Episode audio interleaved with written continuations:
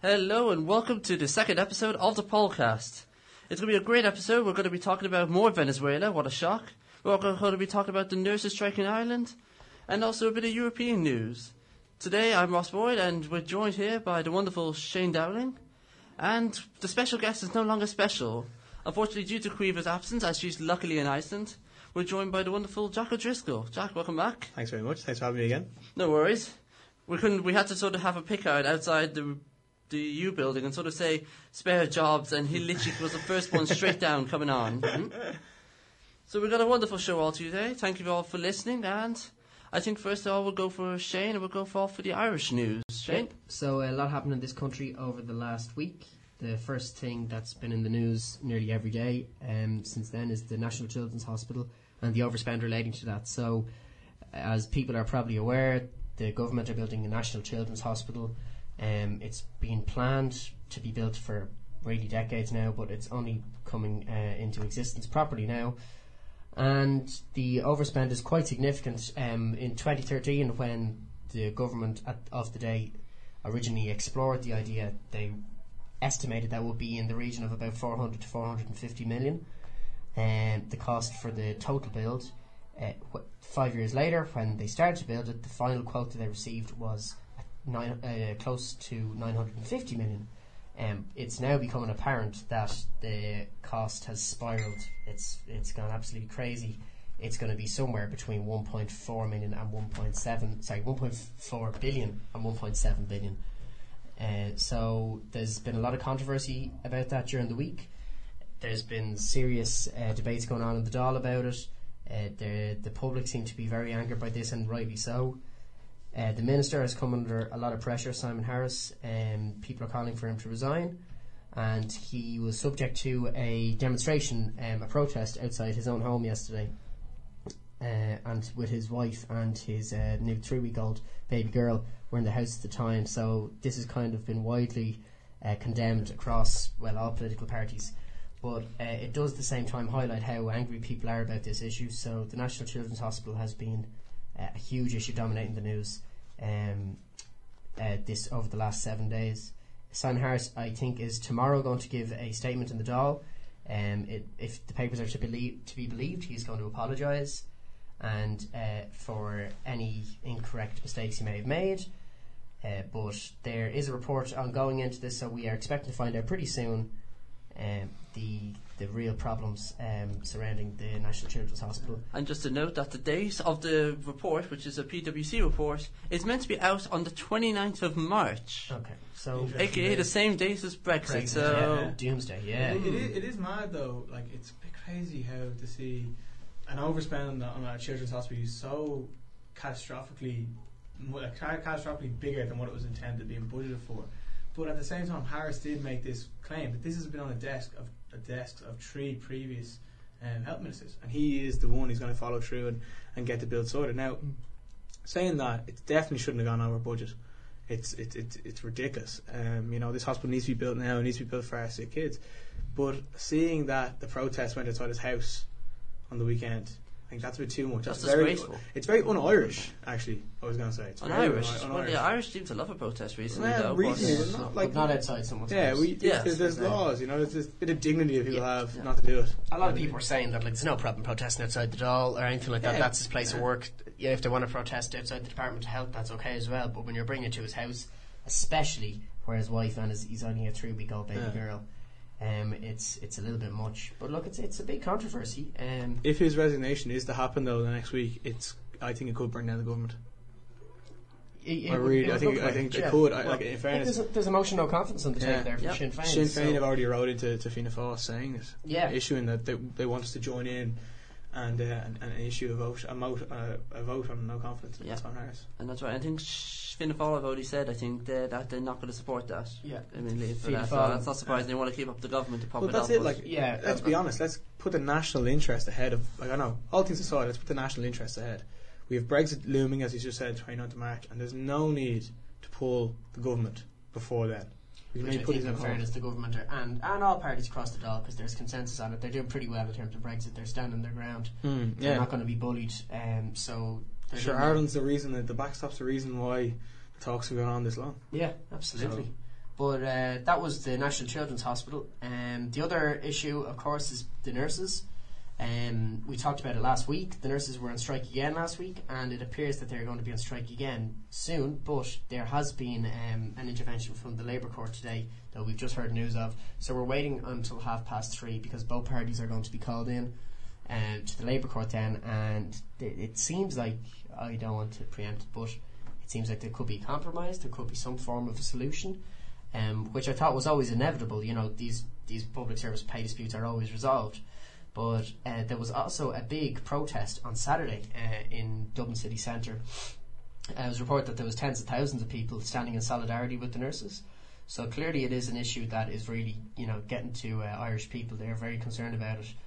Uh, but we are waiting until around half past three to see what Yeah, happens but there. about 15 minutes. So if we get anything on the laptop and whatnot, we'll keep you informed. We'll let you know of all the breaking news.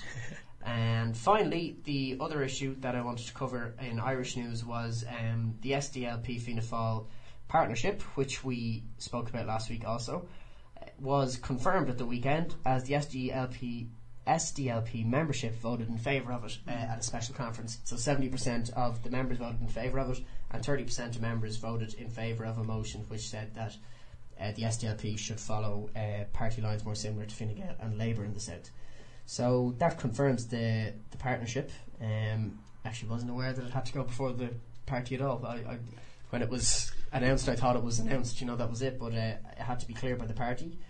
Um, so it's clearly a, a, a movement in favour of that within the SDLP themselves. You know, it's two, more than two thirds. It's pretty strong.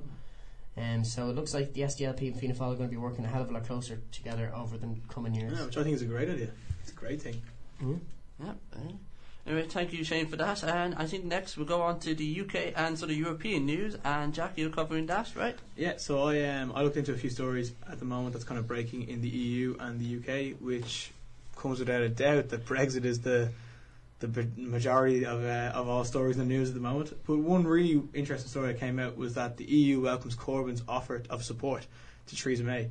Now, um, from reading the articles, I couldn't really believe that Corbyn had done this, had wrote to had wrote to Theresa May and looked for um, some sort of support when it comes to Brexit, which she so clearly needs, considering she can't get any votes through the Commons because she has absolutely no majority. So um, when I looked into it, I kind of seen that Corbyn had wrote her a letter, and in the letter she he discussed how it was time that the UK kept in lines with the custom union and the common EU external tariffs. Um, in the letter, he's quoted saying, "It's important now that this i that this leads to a position in the UK that has a broadcast or a broadest possible majority, so that we can conclude this uh, negotiation." So basically, it's Corbyn looking at Theresa May saying, "I'm your only option now. You have to consider what my um, my wants are, and together we can put the national interest ahead and get a vote through." But I think it's interesting to see Corbyn doing that. Um, I think voters are going to look at that and say, "Oh well, look at this. Theresa May had what 18 months, nearly 24 months now, to deliver Brexit. Hasn't quite done so, and now Corbyn is going to step up and say, "Well, we'll put the national interest first. I think it's a, it's a good power good power play by Corbyn. It seems like the, the Brexit that Corbyn is looking for is very much uh, kind of, uh, as he says, he wants to stay in the customs union, but it sounds like it's it's single market thing as well. It's kind of, uh, you know, moving house but staying in the same neighbourhood. Yeah, kind exactly, Of thing. Exactly, that- yeah. Which, in fairness, like you know, Brexit was not put through on a huge margin. Well, yeah. You see, the thing about it is, is that the hardline Brexiteers in the Conservative Party they don't want anything to do with um, Mm. the EU. And Theresa May came out this morning and said that she will not agree on Corbyn's custom deals because she and her party do not want them. That's just it. If they're leaving, they're leaving. It's it's it's a that's their motto, really, isn't it? yeah, They're not holding any concessions. They don't want to be in this custom union. But that is kind of. I think looking at that, if they could get a deal on that, it isn't. It is excellent. It is an excellent deal if they can strike one.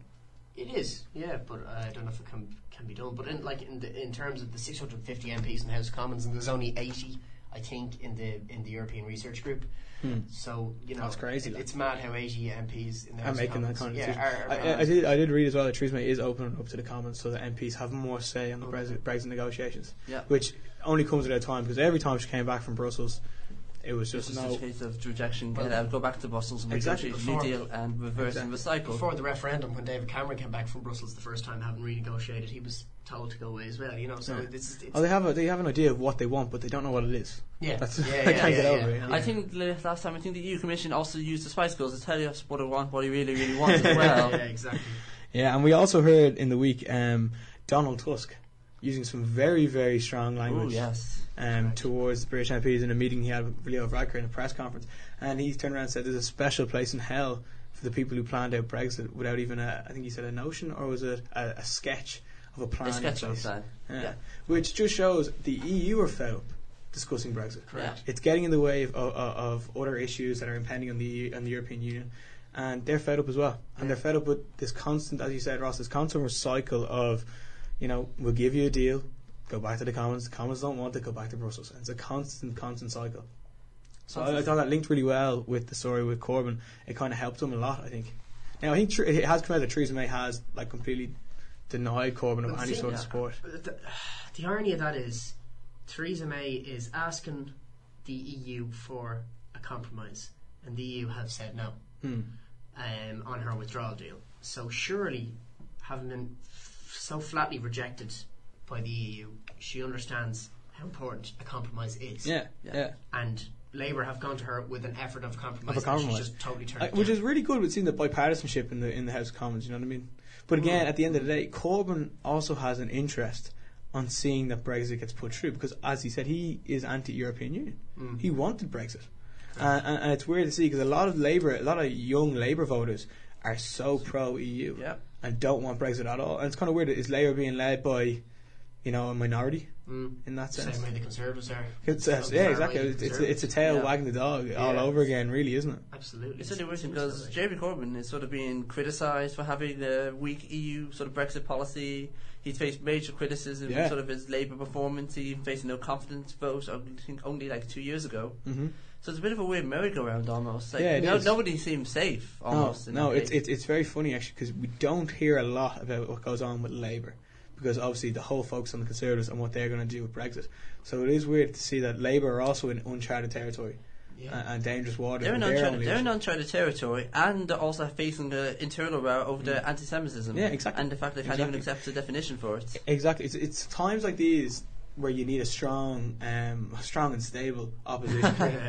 Good choice that, of words. Yeah. You know, it is. It, it, it, it, it, it's times like these where you need uh, an opposition that is going to keep the government in check. That is their job. Is to keep the government in check, and I don't think Labour will be doing that. To be Yeah, honest, but it, it, a strong opposition doesn't mean oppose everything. If No, you shouldn't. national Yeah, no, it's national vote interest. for it. Exactly, You know I exactly. mean? Vote for But, national interest. uh, But that's the thing. I I found it funny that he would come on and say, "I'll give you a hand" or "I'll help you out," because you know what the what if the, there's what an election around the English corner, he might be okay then. Well, that's what I I, think. so. Yeah, it's Well, a good power play. I say it could be a case of I think if there is an election, I don't think I think Conservatives and I think Conservatives will be the biggest party, and then Labour. But I think all the Lib Dems, the UKIPs, they'll go massively up, depending on depending, of course, the sort of first past the post. the SNP might see it's a more bit gains weird, complicated way Back that to, was. back to what they got in 2015, was it? Yeah, I think it was. 20. You know, uh, then uh, a Labour, a Labour, SNP, Lib Dem coalition or whatever that could be possible. And of course, the Conservatives cannot throw that whole, you know, coalition of chaos thing Yeah. because look at them. You know what I mean? Look at them in with the DUP. So. Th- They, they they can't throw that on them, so it'll be very interesting in the next election. isn't Mhm. it? Yeah, it will be. It will be. I, I think it's interesting to see them working together because it did come out that uh, Prime Minister Theresa May did say she wanted to have further talks with the opposition on Brexit deal, on the Brexit deal, and delivering it. It'd be it'd be very helpful had she done this eighteen months ago. Exactly. Yeah, Yeah, it's it sort is. of- It is. Going, well, she tried and tried with her own on her own party, and then got nowhere. So, as you said, this is the compromise. And that's They're why- going to have to open up all Yeah, doors. and that's why you got like the Con- Tories and the Labour also just meeting behind the backs of each of the leaders just to actually try and get any deal. Yeah. Mhm. And of Yeah. course, just as they try to do that, it gets rejected anyway. Yeah. Is one of the Yeah, amendments. yeah. It But to it be is that way. interesting to see that he wants custom, the custom. He wants to stay in the custom union. He kind of wants a Canada Plus. Literally, he wants Mm. a Canada Plus. Um, and it's just funny to see that his view on Brexit versus the hardline Brexiteers like of Rees, Rees Mogg, they have a completely different image of what Brexit is going to be. Yeah. I think that's been the, t- the, the diff- most difficult part of the last what two years since the vote in June 2016 is the fact that everyone has a different idea of what Yeah. Brexit means. It's like n- if Brexit means Brexit, but what does Brexit Yeah, actually mean? Is exactly. never the question. Exactly. And a lot of people have an idea what Brexit does not mean, Mm. Which is serious. And a lot of people do not want the, the UK to leave the EU at all. Yeah. And it seems to be increasing. So Yeah. I, I think it's crazy they wanted to leave. I really do. Yeah, it, it, it appears like a terrible idea, but anyway, they did. I won't say crazy, but I mean, it was sort of it was incoming. It sort of when you look at the statistics, you look at the 2014 European elections, UKIP was the largest party. Mm. It was Yeah, a case yeah. of there was never an, like a pro-EU sentiment because No. of all this lack of knowledge, a lot of the lack of investment by consecutive governments. That instead of the government saying it was our fault or whatnot, they put onto the EU getting not, not, not funding. It's very, it's very simple uh, blame game. Like you know, Oh, yeah. in this country, when when um, we had serious financial difficulties ten years ago, It was a or- troika. or a little bit less. It was a troika, yeah. Yeah. Oh, and it's and it was Fianna Fáil at the time, right? So Oh, yeah. Irish people had no problem saying you're to blame. The EU were the ones who came in and saved us with, with Yeah. huge loans, you know. Mm-hmm. So that's probably. Oh, we're still paying them back. We're We still will paying them back. like, Still what, paying them back. We're still paying them back. We We will not be. Greece. But Yeah, you know, exactly. we, we don't have fifty percent unemployment anymore, which is great. You know? Exactly. Yeah, we're back on the back on track. So, so England and people in England, not so Well, I, much think, I, think it's, I think it's, it's weird. People in England and the UK, Hmm. they don't like being ruled by No. this foreign land, Hmm. again, this foreign institution. Yeah. But it's not foreign. That's the thing. Colonial It's, it's thing, yeah. It, it is. It's weird at that, isn't it? How Yeah, they're it still is. so rigid in that kind of regime. I know. I really can't believe that it's still going ahead. I actually thought that Corbyn, or at least Corbyn, would have been pushed by grassroots members in Labour Yeah. to say, Just take listen, an anti-Brexit approach. to take an anti no take an anti Brexit approach exactly and to say listen push May into going in for a second referendum and that's what I thought was going to happen seeing this today about the whole thing with the custom union and the common EU tariff external tariffs I was I was actually kind of shocked so it'll be interesting to see how that plans out how their talks plan out You, hear uh, like trade tariffs. You talk, you know, Trump talking about China and, and other parts of the world that are really, you know, quite quite alien to those people. So uh, China is totally alien to Americans, and America is Completely, totally alien to Chinese. Regardless of what happens on the 29th of March or beyond that, England and the UK will still be in Europe. They won't be in the EU. They're still going to be in Europe. They're still going to be our neighbours of some sort.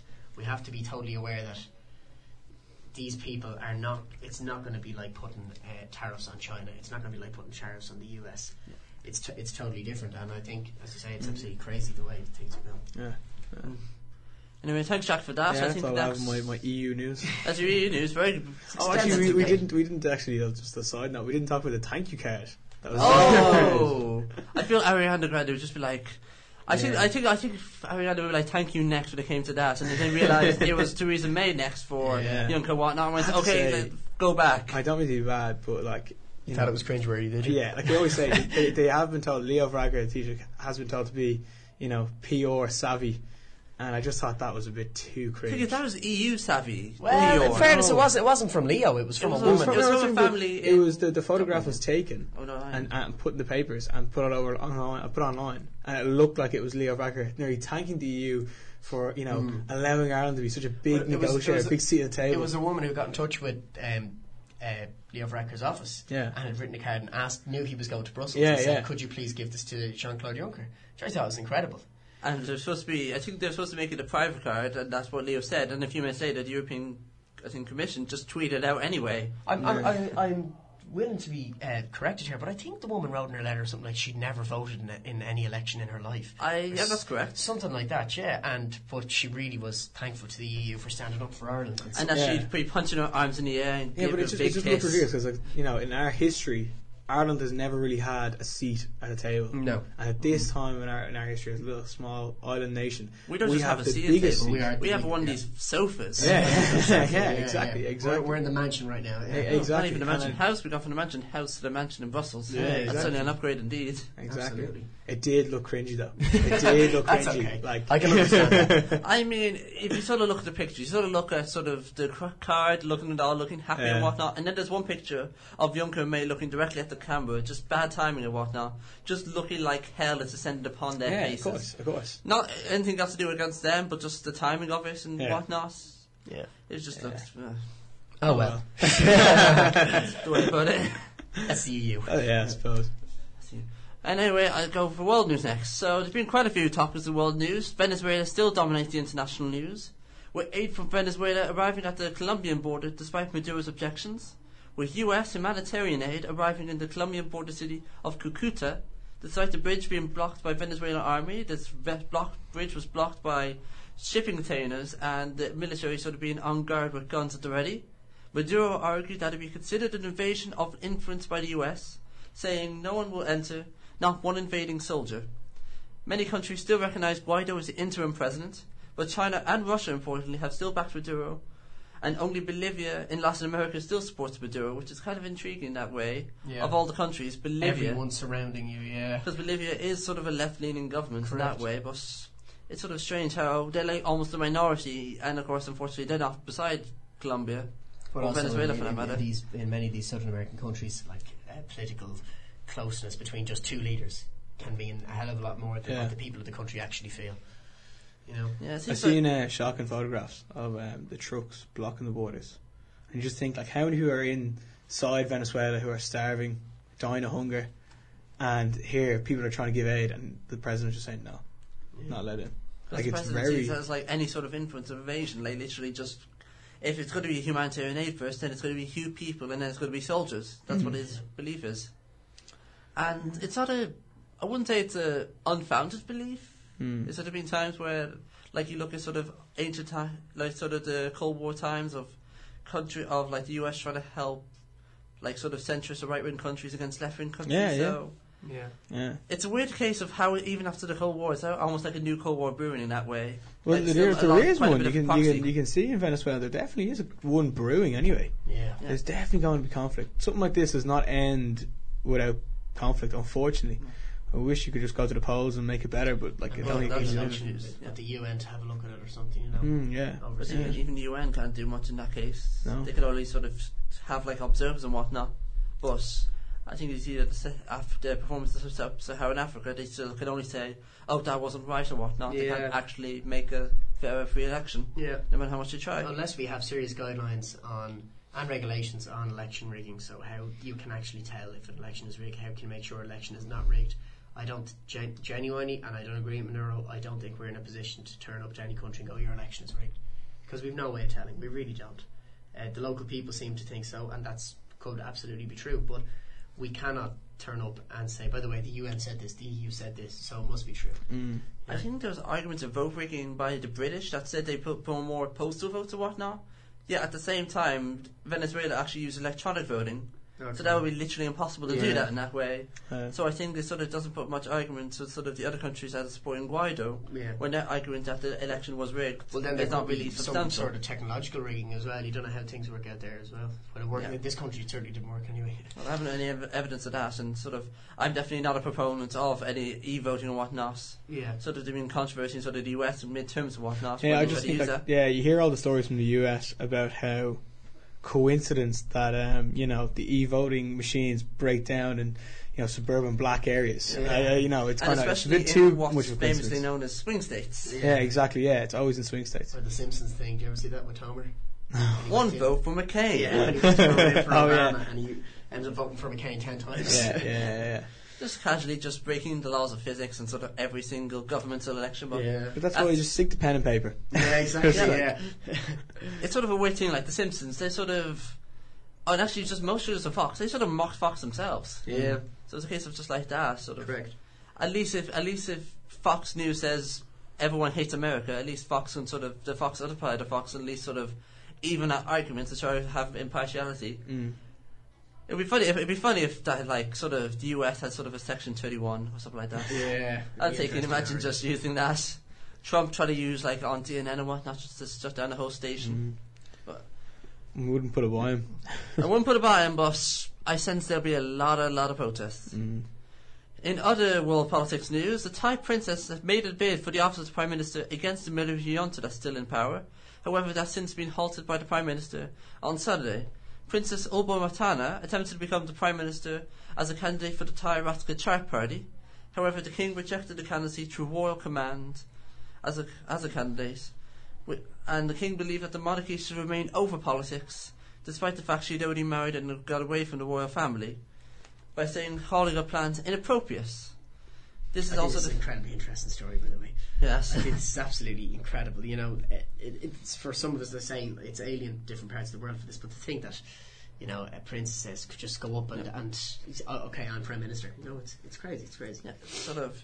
It's no war has tried to run for office in 1932, and despite such attempts, it still looks like it's going to be the case in the first place. Yep. Especially when you sort of have the realization of how powerful monarchy is in Thailand, especially how within the death of the king, like last year, Yes. two years ago even, Correct. there was a whole year of mourning Yeah. because he had been there. For, he'd been in power for about seventy years. Wow. So he basically put shame to Queen Elizabeth II. Basically, because I, I can just imagine. Imagine if Queen Elizabeth II decided, you know what, screw everything and Brexit. I'm going to become prime minister. Yeah, I mean, The, the other, like the the glorious equivalent, evolution, but the Yeah. other way around. yeah, Yeah. yeah. I don't know what we'd have in this country. What's the equivalent? Uh, Michael D would step Michael up. D saying Michael D. He would Becoming declare like himself the sole the- leader. like the president and whatnot. No, it is mad. Maybe things have gotten so bad they feel like they have to step in. I feel for all the creative writers out there. That's your um, sort of alternate universe, if you want to put it in that way. House of Cards kind of stuff. Yeah. Ooh, Very maybe not for Kevin Spacey though. Yeah. Keep away from that. Speaking about U.S. presidents, whatnot, Trump's State of the Union address, Yes, very interesting. and he basically when when sort of he had a sort of a guff, sort of a way of words with himself, saying that the State of the Union was strong, to put it specifically, Mm-hmm. calling for bipartisan unity and took aim, but he called for bipartisan unity, yet also took aim at the ridiculous partisan investigations. He continued to demand for the U.S.-Mexico border, despite despite compromises by these Republicans, decreasing the bill from about five billion to two billion. Uh, the wall thing is just it's crazy. I think with Trump, it's so funny. I think he looks at predecessors, his predecessors, and seeing, you know, Clinton had economic success. Obama, you know, he also had economic success. Um, the fact that they were in recession when he took over, and he kind of looks to see, uh, you know, who has something permanent, like you know, Legacy. the, the, exactly, who has Yeah. legacy, and he probably sees Lincoln, the statue, and thinks, well, you know, there's Mm. bricks and mortar. Yeah. He probably thinks, I, he- he's that much of an idiot Mm. that he could probably think, if I have a wall down in Mexico, that's what I'll be remembered for. Yeah. Everything else go away. That in years to come, they'll just see this wall, and it will be the Trump wall. Yeah. And that's it. Like he just Covered loves in legacy. gold. Probably. Yeah, probably. I have to say, like, I thought that was something we had never seen before, which was really weird at Trump's State of the Union, which was, uh, he, uh, like, A lot more of a conciliatory tone. I thought he was incredibly presidential. I Really? agree with you. I agree. He was actually a very good speech. I thought, In as a terms of speech, way a of speech, I didn't agree with. How short was it? Most It it was, was, an hour it and was- 20 oh, minutes it was, long. It was yeah. one of the longest speeches. yeah, it was, but Because there's the, the there was a hell of, one a, was- hell of a lot of clapping. I'll say, I'll, t- I'll say that Oh much. yeah, it's it's sort of the State of the Union just has its own thing of clapping where people stand up, sit Yeah. down. Yeah, Stand actually, up, if you down. watch that, it's very interesting. The judiciary, who sit at the front near the military, watch when they clap because they're only allowed to clap at certain things, Yeah, things that are impartial. correct. And I remember watching before and seeing the all the military guys. Um, everyone stood up, and all the military guys kind of looked around, to kind of say, give each other a nod. Is this okay? Can we stand up? Can we agree with this? And yeah, okay. Okay, yeah, yeah. give that clap. Uh, But I, I, thought he was, I thought he was very presidential. He, uh, his tone was very relaxed. He, as I say, he emphasised working um, Democrats and Republicans together. Um, I also thought that some of the Democrats were very rude, is the word I would say. To, I think yeah, especially to- Alexander uh, Alexandria uh, Ocasio Ocasio Cortez, yeah. Yeah. But I, I thought uh, the, the, God, the Speaker of the House, willing for that. Nan- Nancy Pelosi, was Over the clap. yeah, you know, Yeah, the the- clapping the like, like, like like she's a chi- like he's a child. Now I know he acts like a child, and we've all seen that. But uh, at the same time, while you may not have to respect him, you kind of have to respect the The office he holds. But maybe is that the problem? He has brought down the prestige of the office. And if he's brought it down to a certain level, they're all going to follow in his footsteps. Mm. And, you know, it comes from the top, not the bottom when you're when you're looking up to people. But uh, it was very much a different rhetoric to what we usually get from from the present. Like it was, it was totally usually different. rambled. It's usually just you know incoherence, rambling, Yeah, and anecdotes of, of other stories and stuff. Yeah, you know the ramblings of a madman. It really Yeah, is. literally. The one who happens to be the most powerful man in the world. Did you see he came out? Came out about his uh, his diary, about his weekly and daily diary, and like did not see that. sixty three percent of his time president is taken up as executive time. Executive. It Executive depends what you call private executive now. Well, exactly, yeah. But his his um Because I mean, the White House speaker, what's uh, what's Sarah Oh, uh, Huckabee Huckabee- San- Huckabee Huckabee- Huckabee Sanders, Sanders. yeah. She came out and said, you know, well, oh, that's the time when the president takes phone calls and blah blah blah. And it's like, Yeah. I can just picture him at home, feet up. Yeah, yeah, and yeah, Mar- yeah. and Mar-a-Lago. I am, I am the most powerful man in the world. Just Exactly. telling himself over and over and over exactly. again. But it was an interesting speech. Um, whether or not they're going to pass a deal to, to actually build this wall. They only got until Friday, Yeah. so It's, it's not it could much be a case of there could be more people, more state workers who get no paychecks again, Yeah. unless they do one very quickly and very briefly.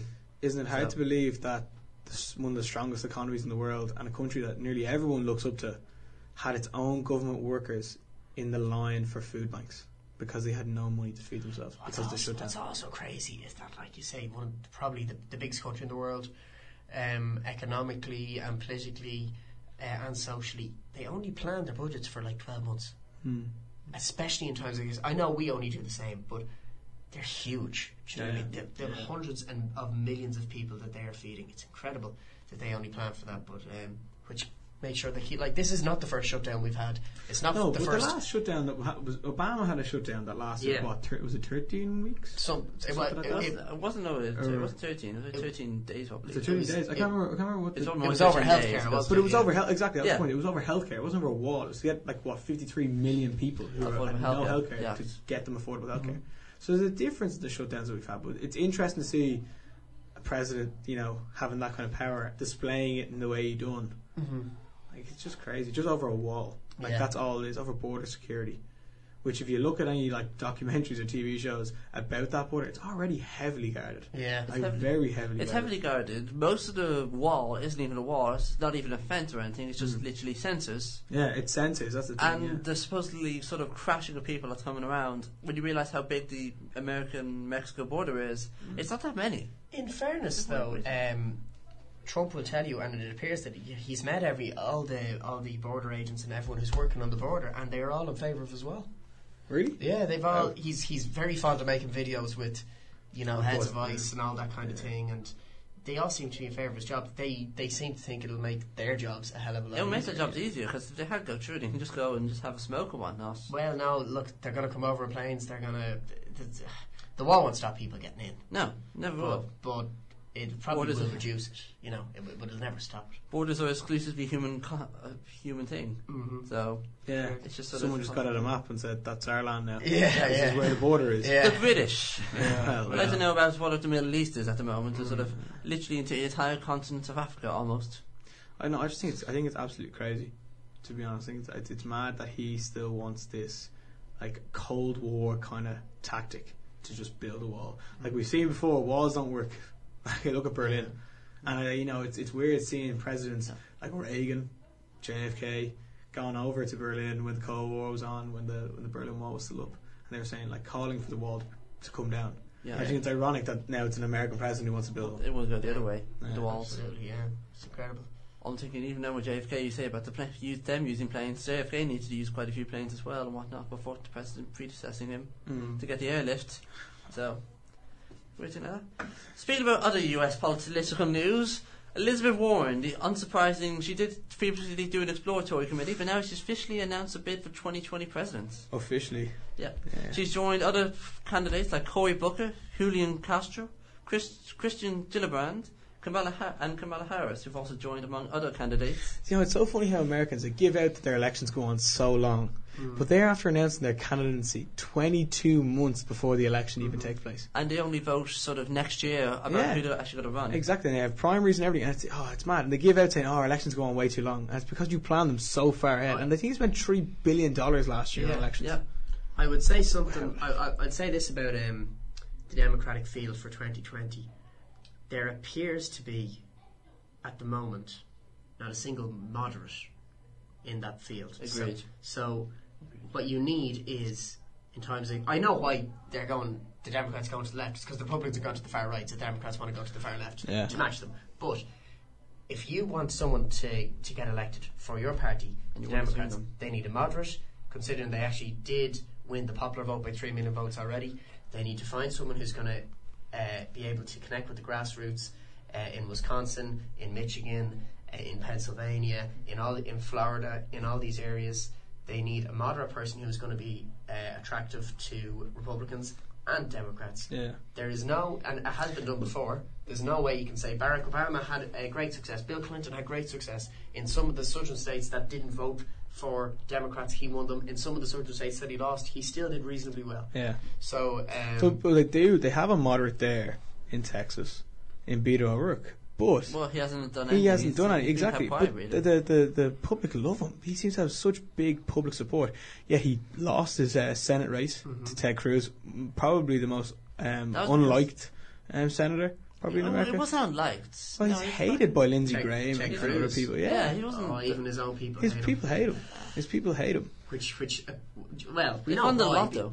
Huh? They did a lot of funding to make sure Ted won that seat. Though. Well, that's Yeah. the thing. Yeah, but well, listen, forget about the person. They knew the seat was crucial. Yeah. That's why they they, they, they pumped so much money at it. well, you know. he's there for another six years now, so. Well, that's it. Yeah, but I'm I'm, I'm curious because I think Bill O'Rourke is coming out this week or next week saying publicly if he's going to run or not, and it'd be interesting to see if he does. Yeah. I'd be surprised if he doesn't. Yeah. But I think it's going to be a case that he will. Yeah, I think he's going to get caught up in the stars. To be honest, Yeah. he's You- he's, you seen he's seen his name in lights, and he's just going to stay. like everyone else. Uh, Yeah. I think he's going to really well, be if he's, if, blinded he's, by it. if he's an Irish American running, we need to support him, don't we? Well, hang on, he's I think he's Irish American, but he's also Irish Mexican, isn't he? Irish Mexican American. yeah. Yeah. yeah. Well, that's the great thing about America. That is a great thing, yeah. I'm thinking also with Elizabeth Warren. If we're going to have Elizabeth Warren, who's sort of one of the favourites at the moment, if she becomes sort of the candidate for 2020, people are going to just good to see another Hillary Clinton. yeah, Correct. I Well, think- Ber- oh, a Bernie run, that's it. he is. I Well, think he is. That's if he gets supported again and whatnot. I think he is. or even Joe Biden for that matter. I don't know about Joe. I don't know about I Joe think- Biden. Yeah, well, he's sort of he's, He's a hinted moderate. it. Okay. He's hinted it, but, But he he's would of do really saying well he'd be across rather both lead- parties. He'd I rather think- be a sidekick than rather than being all, the all the McCain voters, um, all the Reagan voters, um, all the Bush voters, they'll tell you that they like Joe Biden. You know, all those No, Republicans. no, he's really well liked across both parties. That's the thing. He would do really well, but his age, He is very old. and he's he like you know he has served as vice president for two terms. Mm. He I think this is this could be his third time running for presidency. I think so. Yeah. So I don't know. I don't know if he if he's the candidate they need now. If I'm honest, if he was maybe 20 years younger, I'd say yeah. I know I shouldn't discriminate on age, Yeah. but I We, mean- we, look um, that. we keep talking about Democrats. Is is any any of the Republicans going to challenge the president? Ah, there was rumours, but I think they've kind of kept it quiet, and sort of the GOP have sort of said to anybody else who's trying to run, no, Okay. basically. So the I think Rubio was thinking of something, Really? of all people. okay, so Donald Trump is the Republican Party Yeah, and is the leader of the Republican Party. well, let's be honest. I think the Republicans are going to look at him and say success. I think they will. They'll look at him and say we have someone in there now. He's easy to influence. We're running the show. yeah. Well, if you go down and look at the numbers, okay, all Trump has to do, really, is hold some of the coal states that he won in 2016. He hasn't done that for COVID. He has. He's done very little. Yeah. But Democrats seem to work terrible in those states because they just don't connect with voters as much as they should. Well, So what, what I don't understand is why can't the Democrats go in there and say, "Listen, we can't promise the coal jobs are coming back because they aren't. They've been going since the '60s. But what we're going to do is train you all up and put you into renewable energy, so we can use wind, we can use water. Like I don't understand why they don't have a plan in place for that. Like maybe would they do. clever do. But it, it, it won't be the clever thing to do. Yeah, well, like that's what I think. Like, I I would have thought anyway. If I was a Democrat, I was saying, go in there and tell these people, listen, Hmm. your jobs are going to be gone, but we have a solution to your problem. But I think Trump went in into 2016 knowing full well that he didn't want to say that. He would have much preferred to say, "I'm going to give you your old job. Yeah. back. You're already trained on it. You That's know what you're doing." Yeah, it's easy thing, and isn't it? um, I think that's why he won in those states. But look, it's not it's not impossible either way that Trump could win or lose. You know, uh, he could he could very easily get re-elected. Yeah. Um, the Democrats could also very easily win the election. So it's going to be really interesting. Really interesting, but like sort of, I think it'll be really interesting by the time, and then by the time you get like to the first, the first Sunday of November one, I think everyone's going to be tired out and whatnot. Yeah, well, that's what happened this That's- campaign. yeah, So, exactly. I think I think almost even that by the time we get to like next year, we're already retired. Then we're going to have the actual candidacy Yeah. and see Yeah. the elections then. Yeah. Why do we sign up for this job again? All right. in other news, we got some. We're going to have some different. different. We're going to go to Africa. I actually saw an interesting story from Sierra Leone, where the president declared a emergency over sexual and gender-based violence. This was in response to the doubling of recorded rape and assault over the last year, and I also note the word recorded, so that could be a very different figure. With 8,500 cases, an increase from 4,000 prev- in the previous year in a country of only 7.5 million people. The President Julius Maada Bio announced the emergency Thursday amid a public outcry, allow, which allowed the bypassing of Parliament and allocating funding directly. Now, I found that particularly interesting because it's not often that they publicly acknowledge that there's some crisis in that, especially for a country around that area. Yeah, geez, I actually uh, I hadn't even heard that story. Yeah, it's a case of you had to go deep into the BBC sort of page five in the politics news to find this spot. That's crazy, isn't it? Yeah, it is, man. Absolutely crazy. It's crazy that. It's As I say, other parts of the world totally alien to us. We have no idea Yeah. what's going on there. Yeah. It's sort of a case of finding the right source, finding like there's an Asian paper called The Diplomat. That's a really good paper. So the BBC Politics, World News. If you go into that really deep, you have to keep, you have to go, you have to keep going. You have to do your time to do it. I think I spent like a whole of Sunday actually trying to find any of this, trying Yeah. to find stuff like that. But it's a mess. Like it's just an absolute mess. It's not like, there's not like one beautiful app you can find, And- unless there is. If there is, please message the podcast, and we'll make sure to have better content for you every single day. And maybe we might even bring you on the show if you're that good. oh yeah, you'll, be, you'll become our special guest. yeah, exactly. And then also, to one last thing, which I've actually just saw recently, I thought that was really interesting. It's kind of European news, so I'm sorry. I'm Yeah, stepping no, we're your great. We're John. great. Hungary is to give women with four over four with four children or over lifelong tax exemption on income tax. Really? Yep. And also, Viktor Orban announced in the State of Union address that he's going to give a subsidy of 7,800 for a seven-seater car if you have three or more children, and a low interest loan of about 30,000 euro for women under 40 who marry for the first time. It's very interesting that. That's an odd State of the Union. it's an odd State of the. Union address, but when you look at the reasons behind it, it makes sense. What's the reason? The reason for it is to basically increase the ethnic Hungarian population. You think Orban oh, he's very. Is he right wing? Actually, He's, he's, very, right right. wing. He's yeah, right wing yeah, and yeah. sort of I think widely they, they're considered to be calling him populist. the Trump of Europe. Okay, yeah, no, That's I have seen. I have seen some of his stuff actually Yeah. on on Twitter, and yeah, he's a bit of a nut, to put it in nice terms. Yeah, he's a bit of a nut in nice terms, but he's a nut that knows what he's doing. He's a clever nut. yeah, yeah, he's that cute. way. Yeah, he's, he's cute. He knows what he's at.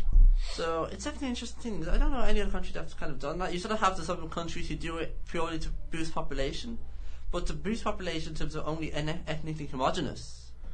Yeah, no, it's kind of scary looking. To be honest, it's very um, borderlines to Hitler, really, isn't it? Yeah, I know it's a di- I know it's obviously it's not going off and, and It's killing sort of a- a, a, whole race, No, that's Um, what China to do. but like that that that's mad. So he wants everyone, he wants women in, in Hungary to have more kids, Yeah. to support more ethnic Hungarian race. Yeah. Some problem. Yeah. That's crazy. That's crazy, yeah, and that's I think that's that's definitely all over world news. So, any any sort of local political issues? That's No, sort of driving nothing in people from crazy? nurses yet, but Nothing in from nurses. I have an Okay. interesting uh, topic I want to discuss. Um, so Jack's not going to like this, but uh, the SDLP's Brexit spokesperson, who is Claire Hanna, has resigned because she's totally against the partnership with Fianna Fáil. Um, but That's not surprising. what's what's um, really interesting is that uh, the chairperson of the, the party's youth groups, the women group, and the LGBT group. Uh, were are also resigning because they said they're not so critical of the decision, but how the decision was reached itself, and they claim that Saturday's conference was called without proper notice being given to the members. Oh, Okay. So there could be an issue there. Um, Yeah.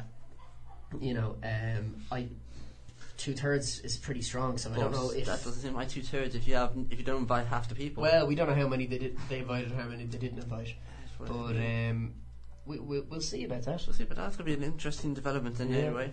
Still no news from the Well, in fairness, like that's not Fianna Fáil's problem. No, no, that's the Entirely. SDLP's It's- issue. it's- Yeah, It's, a, it's an issue. I, I don't think it, it doesn't really put the partnership in jeopardy because No, I I think think so 70 30 is such a high Yeah, percent. but we will have to see who turned up to that. Yeah, But I mean, I thought it would be a great idea for uh, the SDLP to join up with Fianna Fáil, considering they're they're a centrist group in Northern Ireland, Yeah. and they are not entirely like They're well sort of- liked. You know what I mean? They're sort of the impartial when you're not going to join like Yeah, exactly. Sinn Féin or DUP. I feel like yeah, I feel like in Northern Ireland, if you're not, they you know, if you're not one or the courageously other. one way or the other, you can't You be could- anyone. You yeah. know that kind of way. yeah, the Alliance Party doesn't seem to attract um, not the, really. the, no. the middle of the ground voter. Even now, a bit like You know, it's kind of viewed as a, a soft, a soft, nearly a soft unionist party, to be honest. You know, so there's there's very little Yeah. middle ground for voters in Northern Ireland.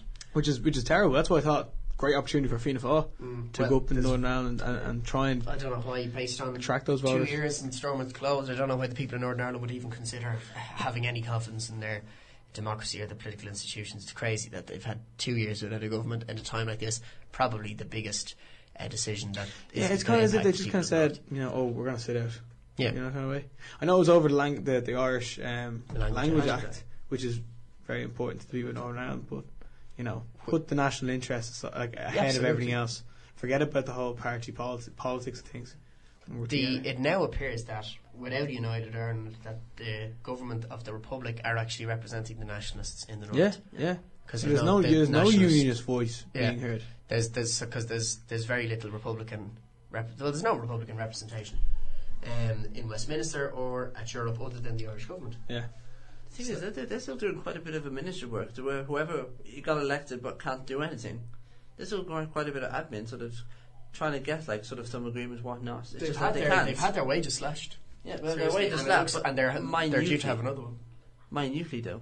And it's been two years. It's only come recently that they sort of had to manually do that. Yeah, It's not like an automatic procedure. After six months, they get cut and whatnot. it looks pretty poor. It Um, does. I just can't believe they don't want to take up their seats and be in government only because of one act. mm. It just shows like temperament in Northern Ireland is still very, very Well, like in it's still it's still ropey. to the SDLP and the UUP, they called it years. Uh, the pre- the previous election, I think, was 2015, when they said, "Look, we've been part of this executive, and it seems to be a Sinn Féin DUP monopoly, and we're not going to be part of it anymore, and we're going into opposition." yeah. So in Northern Ireland, didn't have an opposition. You know, it's crazy when you imagine that they all did. They all had separate political parties, but when they, they came together after the elections, Yeah.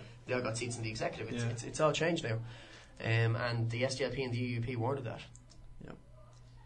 I think otherwise, I think that's we reach our five to anyway. I think Jay, Jane, you got work at five, so I have. we and wish you the very best luck on that. Thank you very much. back. And we've no news from the nurses, so it's going No, to be next week. It's probably going to be a case of we'll probably get either a very late announcement or no announcement at all. yeah. Probably. So anyway, thank you all for listening to the podcast. That was me, Jack, and Shane coming from you live from the D2FM studios. We're live from 3 to 4 p.m. on Mondays on D2FM, but otherwise, if you're listening onto the pod, onto the podcast, we're available on Spotify, iTunes, and Google Podcasts. But otherwise, from me, myself, Ross Boyd, and all the other and the other two guys with me, thank you very much for listening, and have a good day.